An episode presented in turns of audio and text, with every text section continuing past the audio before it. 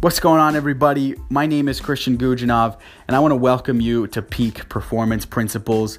In this podcast, we're going to be talking about the principles in order to achieve and sustain peak performance. So, if you want to get better, if you want to improve your performance, you're in the right place. Let's get started.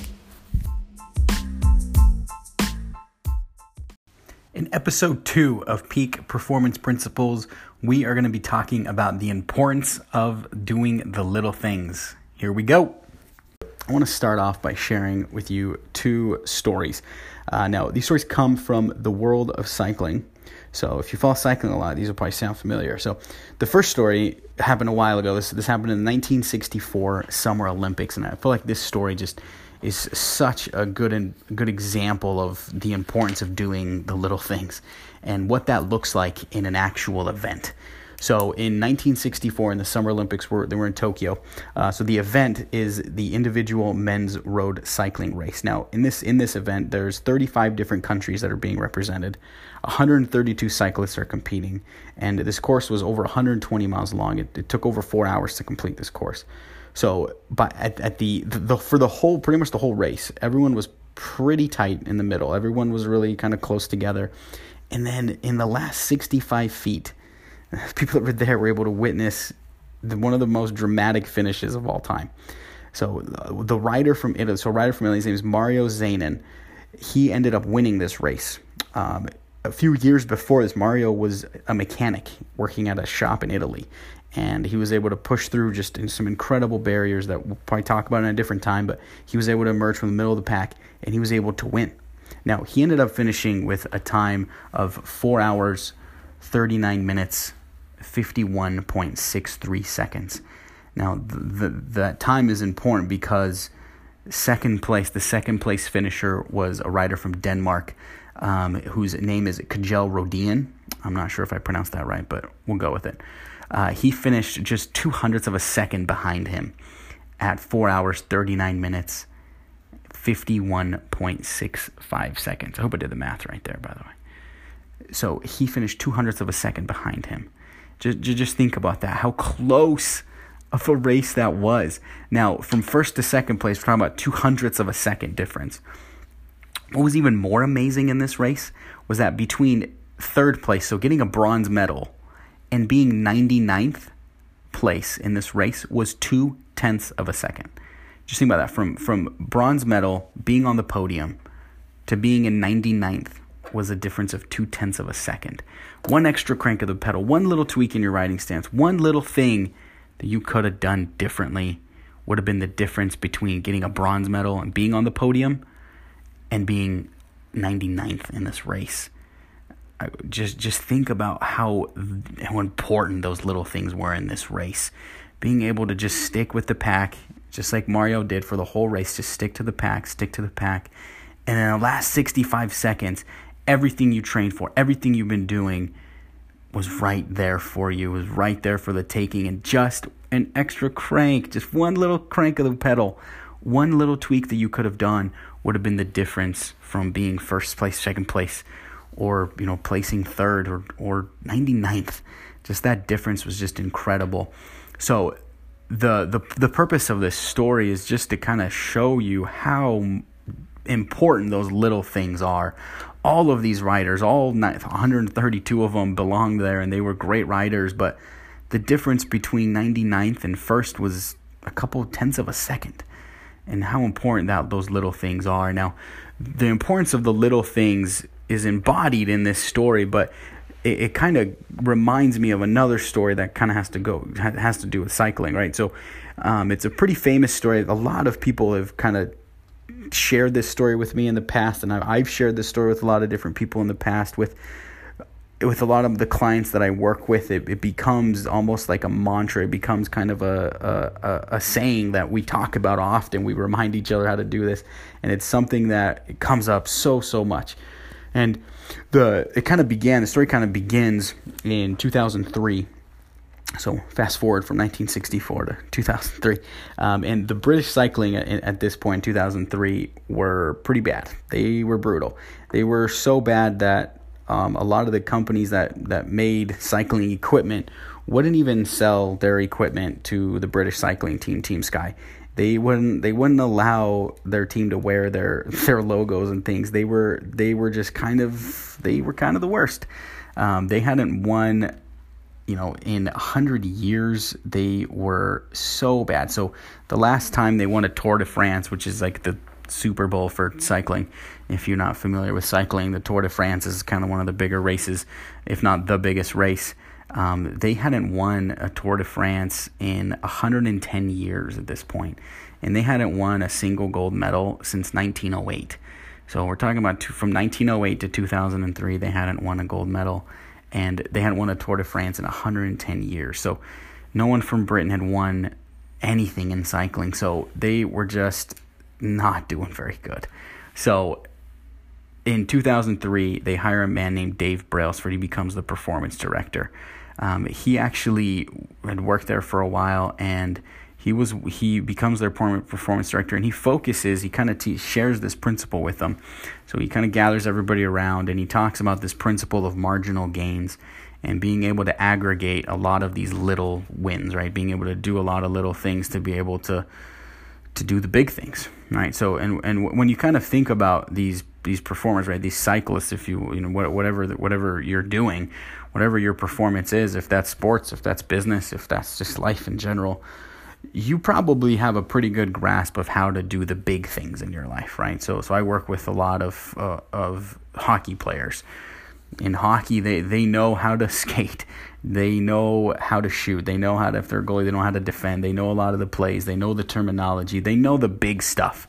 And a lot of the work that I do with them is focusing on those little things, right? And this is why I, I, I'm so passionate about this topic, and I think everyone needs to focus on this because a lot of times you know how to do the big things in your life. You know how to do the big things in your performance, whatever that performance is. You probably know the big stuff. But if you can tweak the little things, if you can work on those little things and be able to improve those little things, that's the difference between being good and being great and being great and being all time.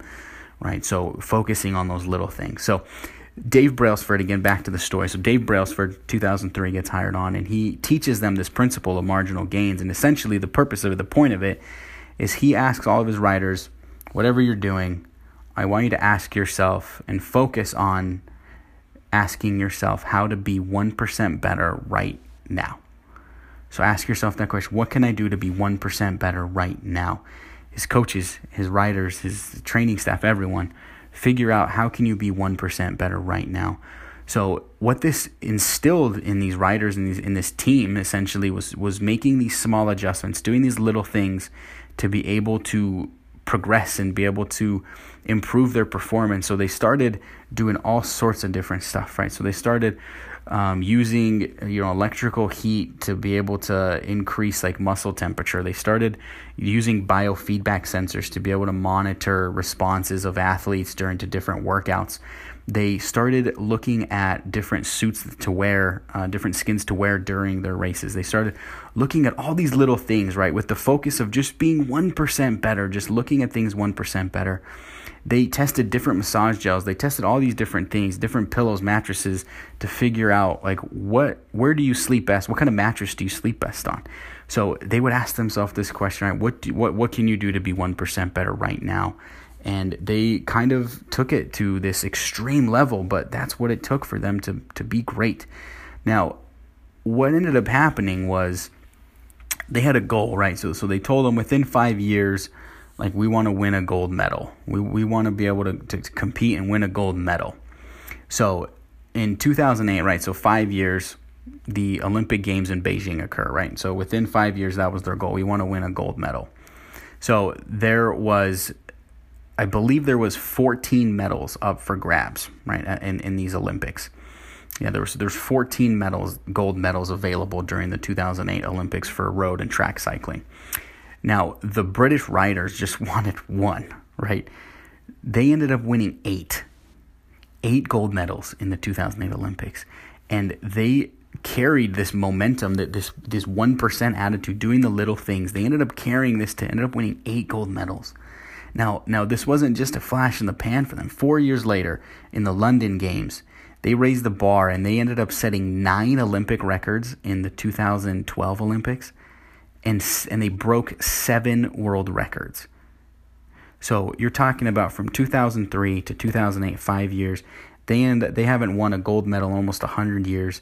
In 2008, they end up winning eight gold medals. Four years after that, they break nine Olympic records, seven world records. They end up becoming, and, and now, I mean, the, the, they are essentially a juggernaut. Um, for the last five years, they've won the Tour de France four times. Uh, they they have just they've just been so good. Chris Froome is one of the best riders in the world right now. So they ended up winning in 2015, 16, 17. They won this last year again. Um, and, and their, their, their best rider, Chris Froome, has was won three times. And, and they are now just this powerhouse. They are the best cycling team in the world. Um, they are able to just compete at a different level. And it's because they were to ma- they were able to master these little things. In, fact, from from 2007 to 2017, in that 10 year span, the British cycling team won 178 world championships. They won 66 Olympic and Paralympic gold medals, and they won five Tour de France's in in that stretch. And they, uh, I mean, that run is one of the one of the greatest runs of all time in in the, in the sport. So so again, kind of sharing these two stories with you in the world of cycling. The first story coming from the 64 Olympic Summer Games there and being able to notice just that that, that tiny difference of of of winning by this tiny tiny razor thin margin and then being able to kind of take this story about in into the British cycling team from 2003 to now being able to see this incredible turnaround by just focusing on the little things. So I want to ask you that question. I want you to ask yourself that question more importantly, right? What are those little things that you need to do to be better? Ask yourself this question What can I do to be 1% better right now? If you're able to ask yourself that question, the most important thing is be able to take action immediately after that. So whatever whatever you come up with, ask yourself that question, what can I do 1% better right now? And whatever you come up with, do it immediately. Um, this is a question that I have my individual clients that I work with, the teams that I work with. This is a question that we talk about on a daily basis. Um, finding those little 1% tweaks, finding those little 1% improvements is the difference between being good at your sport and being good at your job to being great and, and being all time right so if you can figure out those little 1% tweaks those little 1% adjustments that you can make in your life that's the difference between being good and being all time.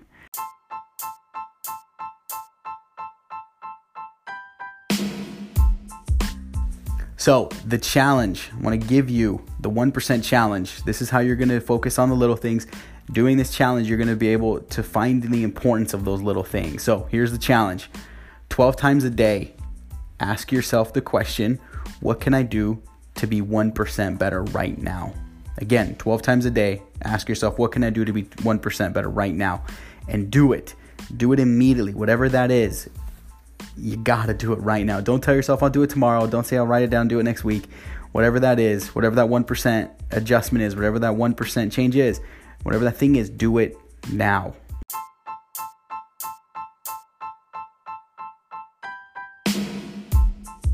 I'd love to hear how you were able to do this. How were you able to be 1% better every day? So share with us. Find us on Instagram, Twitter, Facebook at Mental Strength Performance. You'll be able to find us Instagram again, Instagram, Twitter, Facebook. Find us at Mental Strength Performance and tell us how were you able to be 1% better? What were you able to do to be 1% better? Um, I appreciate you listening. Thank you for being here. Let's focus on doing those little things this has been Peak Performance Principles. Thank you for listening, and we'll be back at it soon.